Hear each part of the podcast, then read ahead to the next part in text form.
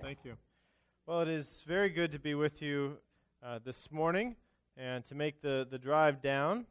I wouldn't come, but you have a Dunkin' Donuts on the way, so it works out. We're willing to come anytime uh, on that basis.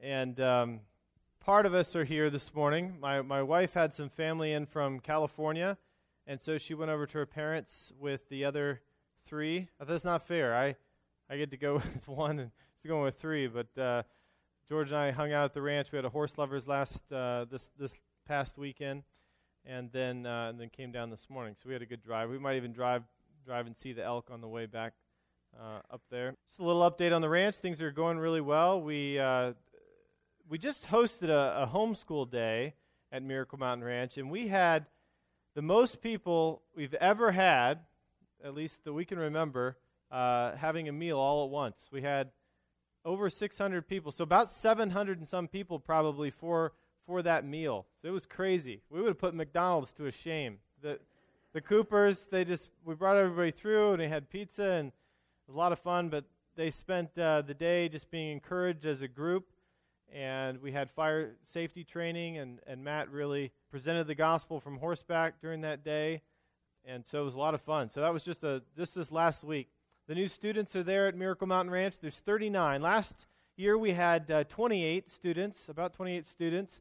So we're really excited that, that the Lord is blessing that program and that school of discipleship as we as we work to to share the gospel with them and teach them how they can share with others. So to go from you know 28 students to 39 students is just really exciting that the Lord is blessing that and continuing to grow that.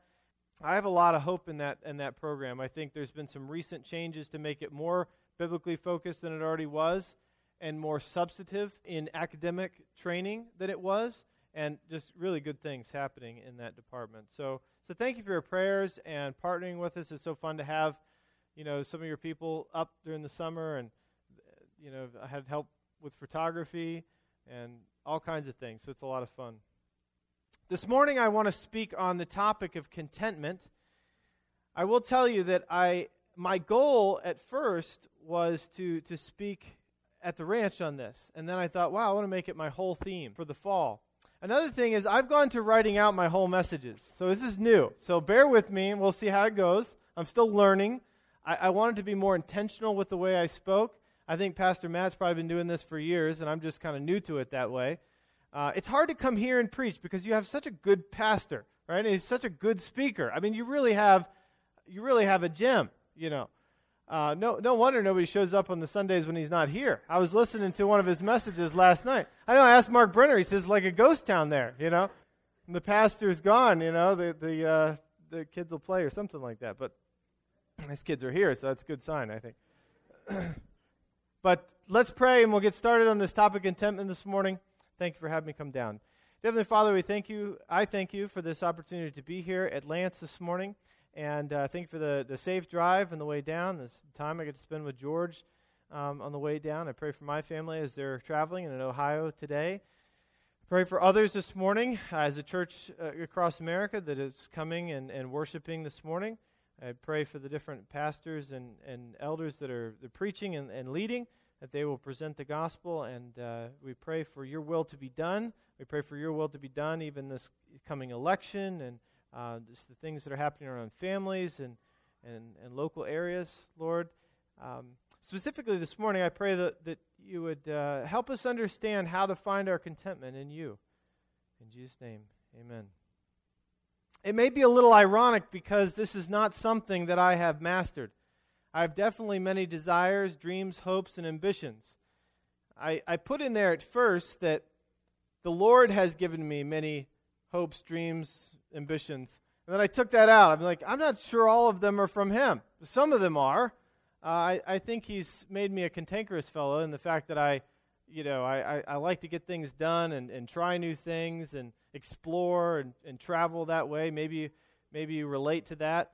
Um, but uh, this is something that I hope we can grow together in this morning. I, I would, I would like to speak on this topic not because I'm trying to fix anyone here, but we can grow together. My hope is that we consider our own past before Christ and how we can find our joy in Christ. I thought about when you're standing up here and people are a little tired this morning. I was like, hey, if you if you want to sleep through this message, you go right ahead. If you find more joy in sleeping in this message, you should sleep during this message. You go right ahead. No condensation. I mean, really. I, I, I didn't think about it fast enough, but I was going to bring some donuts and have somebody here eat as many donuts as they could. And then keep offering them donuts. At some point, they'd be like, oh, no, no. I've had enough donuts, right? Some of the young people are like, no, really, I could eat as many as you could bring. At Dunkin' Donuts, they had the Penn State colored ones, you know. And, and next time, maybe I'll bring those. But because the idea, right, is eventually, if we're so full in something, you know, we, the other things are just unappealing. So I hope that we are so full in Christ and we find our contentment there. Contentment that would be much better than eating a dozen Penn State donuts. So this morning, let's, let's study this, this topic. I actually set out to speak on the topic of modesty. That's why this comes from summer camp. On modesty. Obviously, with young people, we're talking about things, these things, the boundaries and what we do. And so I set out to talk on modesty, and I realized that contentment in Christ was the solution to modesty. And being that is the solution to a great many vices, it became the focus of my fall speaking. So this will be one of about five churches I'll be in in October and, and the end of September in, in a Christian school in Ohio.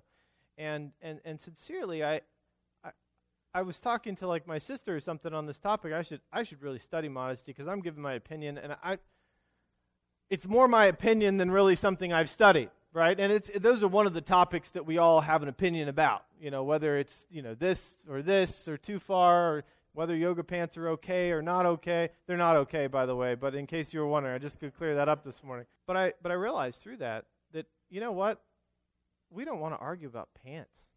You know, we don't we don't want to fuss with other people. We want to be content in Christ, and those type things, they just get solved. They, they just simply go away. They, they become non issues. So many things become non issues. So modesty became, honestly, a non issue. I spoke on it, uh, I think it was last week up in New York, and I actually cut modesty pretty much out, except for this one part of this whole talk, because I thought it was still a distraction from this idea of being content in Christ. Contentment can definitely be called a rare jewel, as the Puritan author, author Jeremiah Burroughs has said. We definitely know many rich people that are not content. We know plenty of strikingly beautiful people that are not content. We have seen powerful people that just need a little bit more. They seem to have it all, but they still lack joy. You might have heard the recent news out of Hollywood that another marriage is ending. Right? I don't know if you've seen, I won't even mention names, but you know, this, this is, it's always one. I mean, new month, new marriage that's, you know, like, oh, I can't believe they're not a thing anymore. Like, they've had three marriages before. You're really surprised this is going to change anything. I, and uh, I, think it's a great lesson, you know, especially us that are maybe even younger in marriages. Look, they have all the money in the world, they have all the looks in the world, and their spouse has both of those things too. And it doesn't, it doesn't solve the issue, does it? It doesn't. But yet, you look at this church, and you've seen many marriages lasting 50 plus years. The key is not looks, it is not money, it is not stuff, it is cherishing Christ. So that is our theme this morning that we would cherish Christ, that we would find our joy in Christ. We would be so full of Christ that other things just seem so empty. And uh, this little poem, I think, is a clever way of, of kind of starting out and thinking about these things. It was spring, but it was summer, summer I wanted. The warm days and the great outdoors. It was summer, and it was fall I wanted. The colorful leaves and the cool, dry air. It was fall, but it was winter I wanted. The beautiful snow and the joy of the holiday season. It is winter, but it's spring I wanted, with warmth and blossoming of nature. I was a child, but it was an adult I wanted, the freedom and respect. I was 20, but it was 30 I wanted to be mature and sophisticated. I was middle aged, but it was 20 I wanted the youth and the free spirit. I was retired, but it was middle age I wanted with the presence of mind without limitations. My life was over, and I never got what I wanted. Jason Lehman wrote that. Supposedly, he wrote it when he was 14 years old. He must have had some insight from his mother. I don't know. That's a lot for a 14 year old to comprehend. But isn't it true? There's often that thing that we want. And it can ruin our day when we set our minds and our affections and everything as, I got to have that. And then we show up there and we realize, oh, it didn't solve all my problems, did it? Anybody, anybody relate to that? Where you really had to have that thing? And then you got that thing and you had the same problems after having that thing? Maybe it's a new vehicle. Maybe it's a new car. Maybe it's a new house. I just put this addition on our house. We, we, we needed it. But you grow complacent in the fact that you have this nice big area to, to enjoy and, and you think about something else. Now let us look at some scriptures to consider some insights from Solomon, the son of King David. This poem seems to be echoed by the messages given by Solomon. Ecclesiastes 2:1. I said to my heart, Come now, and I will test you with pleasure. Enjoy yourself. But behold, this also too was vanity. Ecclesiastes 5 10 through 11. He who loves money will not be satisfied with money, nor he who loves wealth with his income. This also is vanity. When goods increase, they increase that eat them. Tell me about it. Right? I got four kids, and they're five and younger, so that seems to be the case of my. Those, those that have definitely increased that eat them. To what advantage uh, has their owner but to see them with his eyes?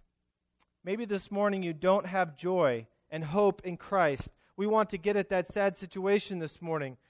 We can suggest some things that will bring lasting joy, joy in Christ that pushes other vain things and useless joys out into the cold. I purchased a book called The Rare Jewel of Christian Contentment by Jeremy Burroughs. I will recommend that to you. This is far better than anything I have to share this morning. This fellow was smart. I believe he, he presented, uh, you know, in, in Parliament when he was, this is, you know, a long time ago.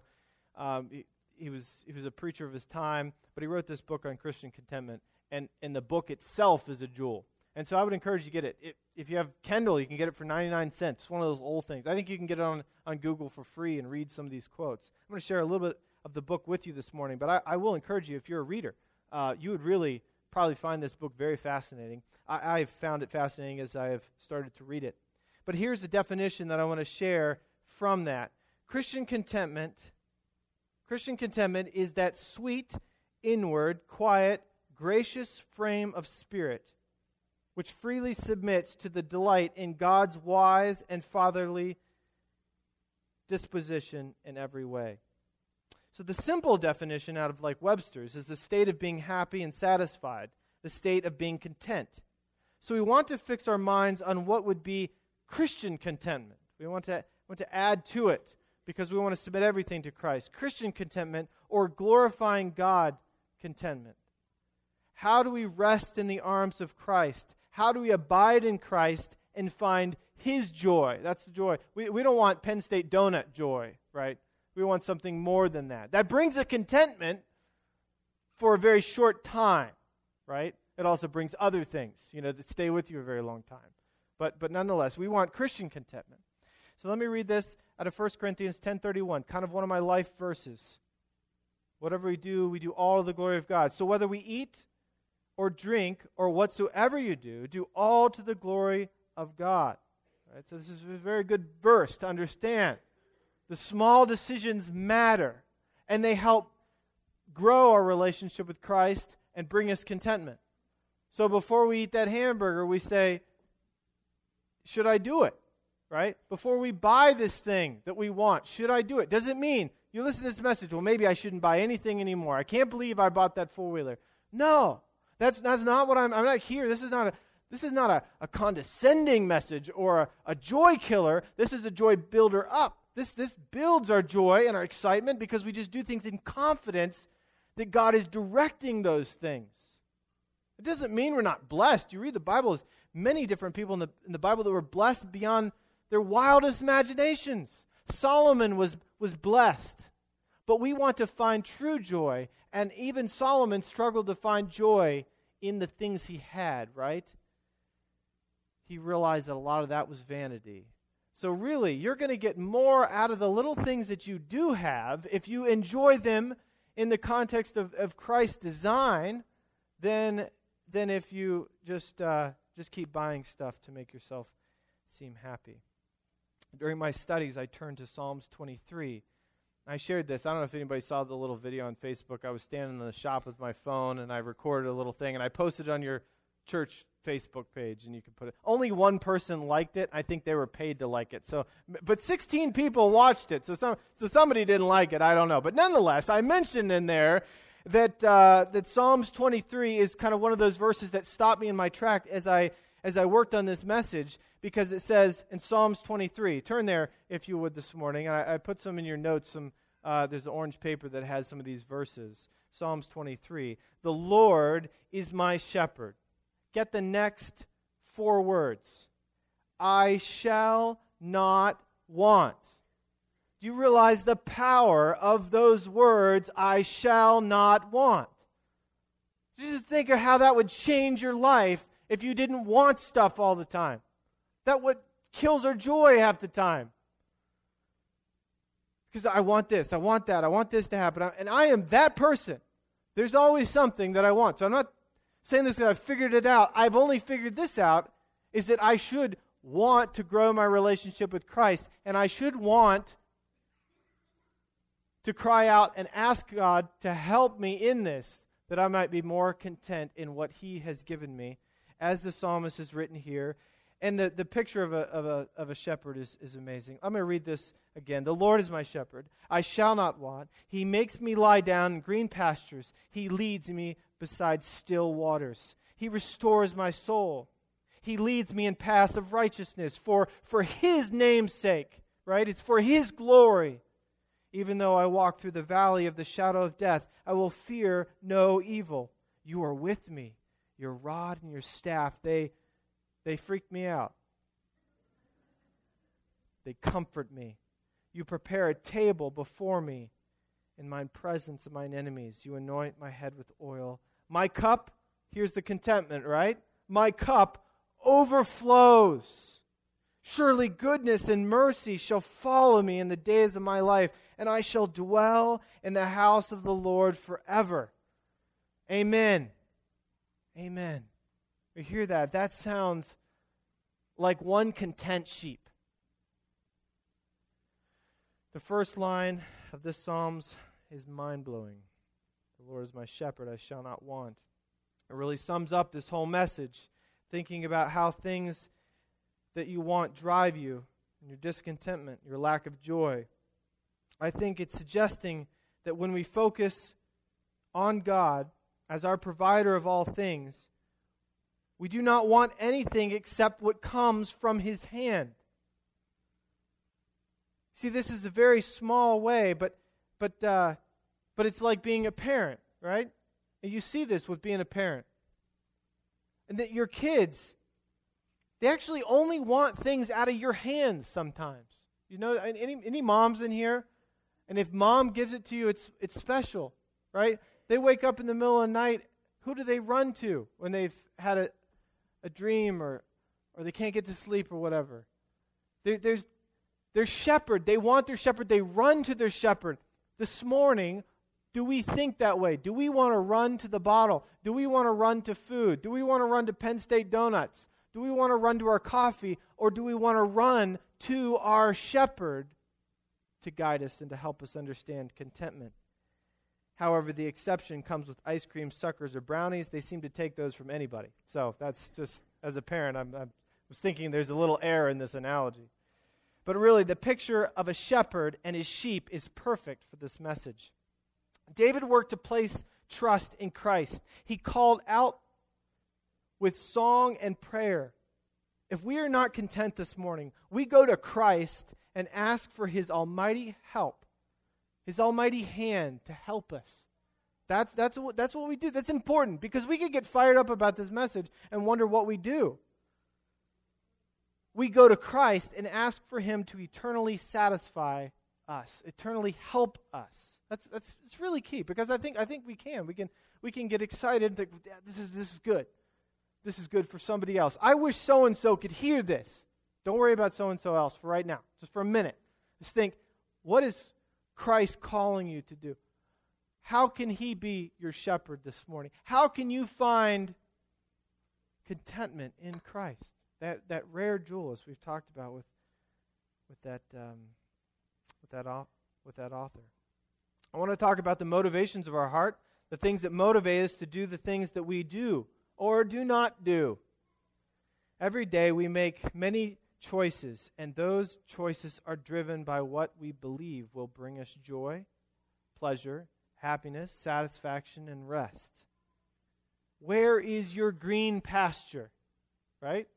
Get it? Where is your green pasture this morning? What is your happy place? What is your guilty pleasure?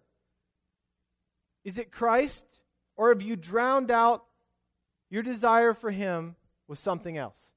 It's very easily done. We surround us ourselves by Penn State donuts, and we don't see anything else, right? And yeah, put in anything there. Know, somebody's like, "Yes, I'm an Ohio State fan." You know, this is crazy. But we surround ourselves. We pat ourselves. We have it very well in this country. As much as we would complain that we don't have more and the good old days and all those things. They did a lot more walking in the good old days. And they, the horses that you see and like at Miracle Mountain Ranch, they rode on those to work all the time. It would get a little old, I think. You could try it if you want to come to the ranch sometime and chores at 6:30. We have it so good, but still we want more. What's the problem? Our problem is we don't find contentment in Christ we find it in stuff, and that's bad. Is it Christ, or have you drowned out that desire with something else? The answer can probably be found in your level of contentment with what God has given you. Yes or no?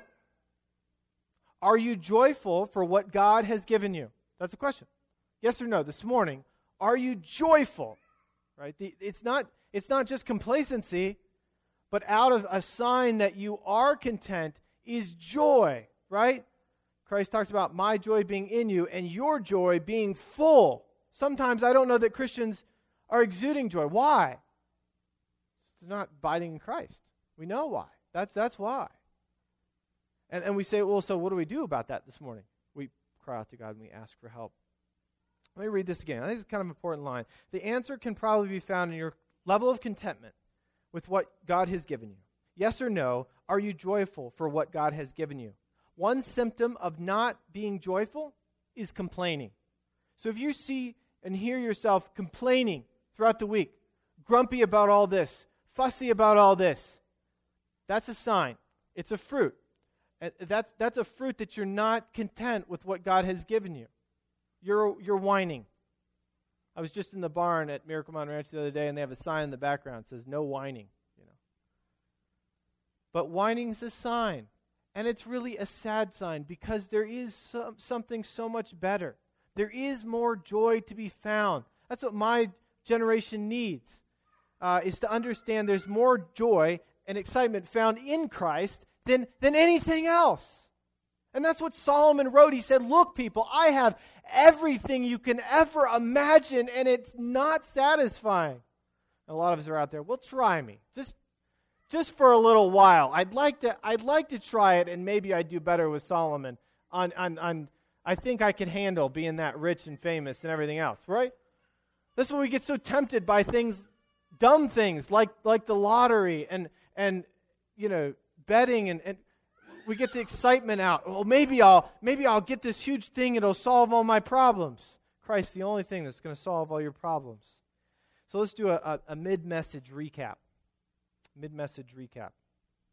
I was preaching here one time and I was asking Pastor Matt what you know, what would you think, you know, afterwards? He's like, Well, I think people could understand what you're saying, but I'm not completely sure, you know, if they would get the point you were trying to make. That's what he said to me. I Said, well, that's kind of important. I was asking him because uh, he's, he's, somebody I admire and, and I like his preaching style, and so I was, I was critiqued me a little bit, you know. So when a person says, well, you, you know, you talk a lot, but I'm not sure they'd remember anything. You, you want to kind of take notes. So we have a mid message. If you're listening right now, Pastor Matt, smile. We have a mid message recap. So write these things down. So when he comes back next week, say, What did that young man speak on? You, you got a couple points you can write down, or you've lost all excuse for that. The purpose of a Christian is to bring glory to Jesus Christ.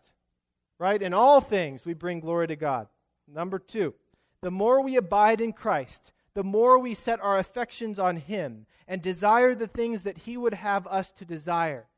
Mostly to love Him and to love others, right? The great commandment. That's the goal of this thing. Is to, is to bring glory to God by loving Him and loving other people. We should understand our mission. We should understand what we are about, and we should understand what will bring us most joy. And practically speaking, loving God and loving other people will bring you the most joy. That's the battle plan. That's the goal. That's what we're moving towards. Those Christians are crazy. Really? Crazy? For loving other people and being generous to them? That's our, that's our goal. That's where we're headed. Um, point number three if it is not going well, if you sit there this morning and you say, I'm not content, I'm really struggling, my joy is not found in Christ, and you very well might be sitting there thinking that. I'm sitting there thinking that, just teaching you, right? Those affections, those, you know, those temptations that come, you're like, where did that temptation come from? I'm a terrible person. That's right, I am a terrible person, I need Christ, right? And, and maybe you're with me on that. Um, but this morning, if it is not going well, ask God for help specifically ask the Holy Spirit who has been sent by God to be our helper. John John 16, where you know, that he's talking to his disciples in 15, 16, he says, Look, I'm leaving. I'm sending you a helper to help you in these things, to be with you and to guide you into all truth. So I think when we consider the actions of our life, we want to make sure to accomplish these goals to glorify Christ and to love him, and to love the people around us and to encourage them. And, and third, when we need help, we should ask God for help. That's what we do. We pray. We pray. We cry out. We cry out to God and say, Dear Lord, this is not going well. Please help me. Not for a second is there less joy in this mission. Know that. Know that. Because sometimes I think we get beat down as Christians. Oh, you, you're, you're killjoy. You know, this. No, no, no. There's far more joy found in this. If you, need, if you have any doubt, look at Hollywood. Look how broken many of the situations are. There is more joy and excitement in this mission than anything else. Why? Because it is, is the mission God has called you to as Christians. If you believe a big truck or a cowboy hat will make you happy or good looking, then check your heart and see if you're putting your hope in the right place. You say, cowboy hat, Donnie, has this have anything to do with? None of us have cowboy hats. I was preaching this message at the ranch, right? And so we're talking about this. And so when you get back to modesty, a lot of times we think, oh, it's a girl thing, right? It's not a girl thing. It's the guy that what do guys go buy big trucks for? Oh, gotta look at a big truck. You just you're you're looking for an identity.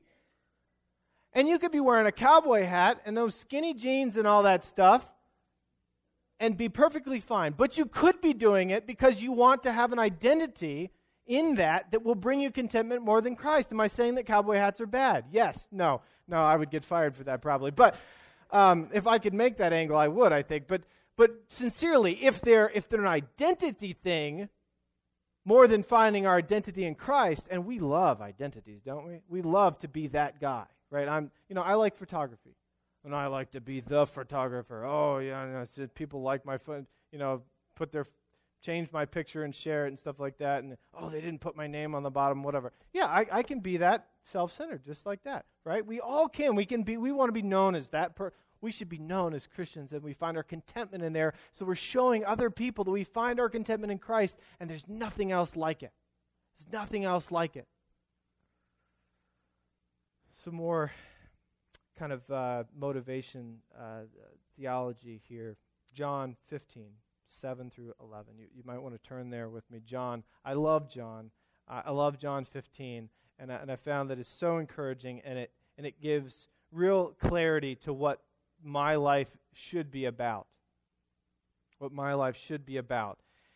And it really sums up the whole message in this one passage because it really sums up um, our, our life message um, or purpose. If you abide in me, and my words abide in you, ask whatever you wish, and it will be done for you. By this my Father is glorified, that you bear much fruit and so prove to be my disciples. As the Father has loved me, so I have loved you. Abide in my love. If you keep my commandments, you will abide in my love, just as I have kept my Father's commandments and abide in his love. These things I have spoken to you, that my joy may be in you, and that your joy may be small and puny and, and depressing. Is that what it says? Four word, four letters. Full. That my joy may be in you, and that your joy may be full. Full. Is your joy full this morning? If it's not, turn to Christ. That's where we'll be found most full. Another quote from Jeremiah Burroughs The art of contentment, not so to seek to add to our circumstances, but to subtract from our desires. Now, I would add to this, and I, and I think he makes this point in the book. We want to we want to subtract from our desires, our worldly desires. We want to grow in our desire for Christ. Why do you buy a big truck or a car with a sun, sunroof or post selfies on Facebook? The question is not always that these things in themselves are wrong, but the question is why do we do what we do? Here's another quote by Jeremiah A contented heart looks to God's disposal and submits to God's disposal. That is, he sees the wisdom of God in everything. In the submission, he sees his sovereignty. But what makes him take pleasure in God's wisdom? The Lord knows how to order things better than I. The Lord sees further than I do.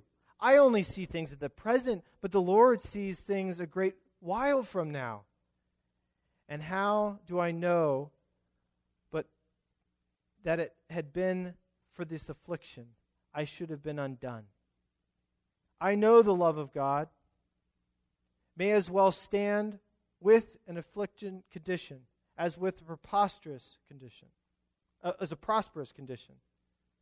There is a reasoning of this kind in a contented spirit, a submission to God's disposal in every way. He gets this idea of finding contentment in all things, and, and really, there's like, really, you could do this message for a couple weeks because there's this whole side that he alludes to of, go, of finding contentment in, in hard times, in affliction. And that's why we're going to sing It Is Well at the end of this message, right? And you study the message of It Is Well, it came after a disaster. To say, It is well with my soul. But he gets this from passages like Psalms 23 and uh, Philippians. And here's a verse out of Philippians. But whatever gain I have, I counted as loss for the sake of Christ. Indeed, I counted everything as lost because of the surpassing worth of knowing Christ, Jesus, my Lord.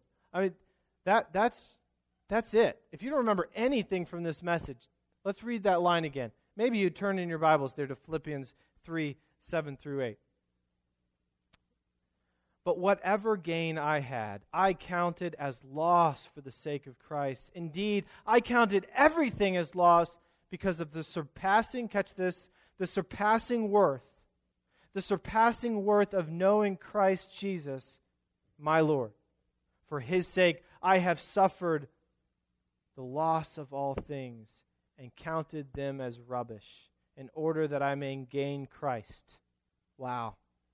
See, then you, you can't keep a good man down. Let me share a little story. It's not even in my notes. I had a friend who was about 28 years old, 27, 28, got married, married his uh, high school sweetheart.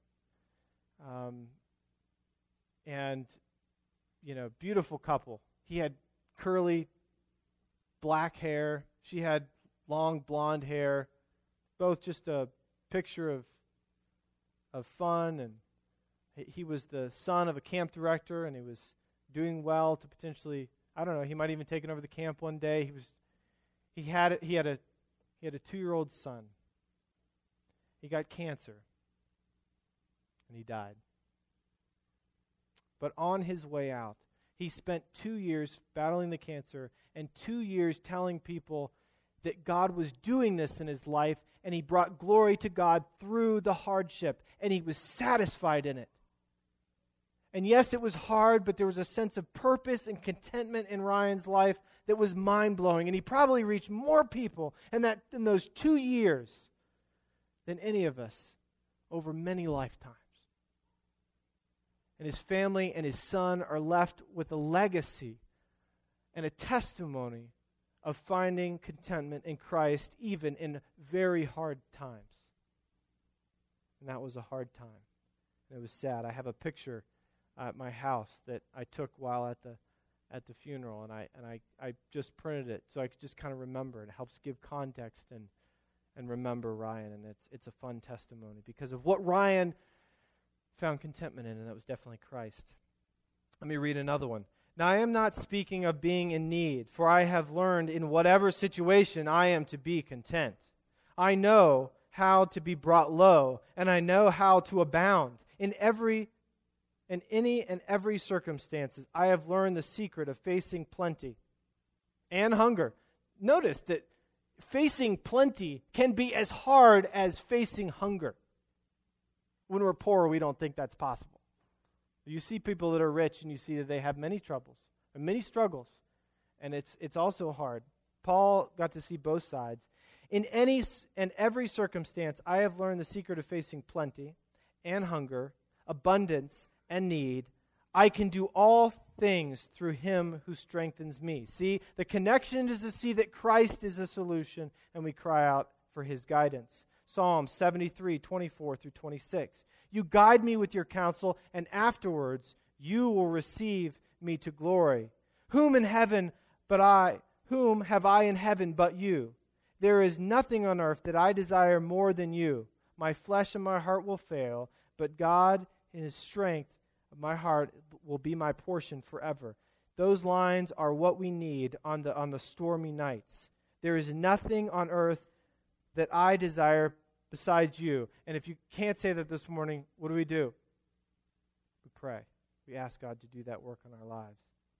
So, what if you heard the words like this God is not my portion? What if you say that this morning? You say, What if God's not my portion? What if you listen to this message and you realize that your heart desires everything but Christ? What if there is a relationship that you crave? What if there's a certain amount of money that you want to have? What if there's an item that you desire? You stop, you cry out to God for help, and you pray for Him to save you. As we come to the end of this message, I want to share another quote from Jeremiah. He makes it clear that, that grace is such an important part of contentment. I think it is grace because when we consider the grace that we have been given, that I have been given, by God, then my heart says, I shall not want. Right? When we realize what we've been given, it's satisfying to see that grace.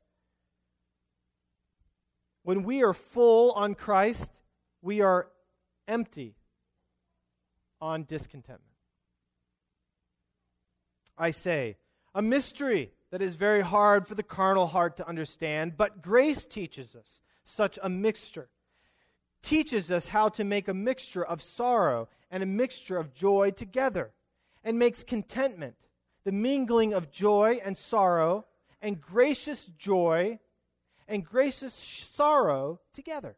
Grace teaches us how to moderate and how to order an affliction so that there shall be no sense of it, and yet for all that content under it.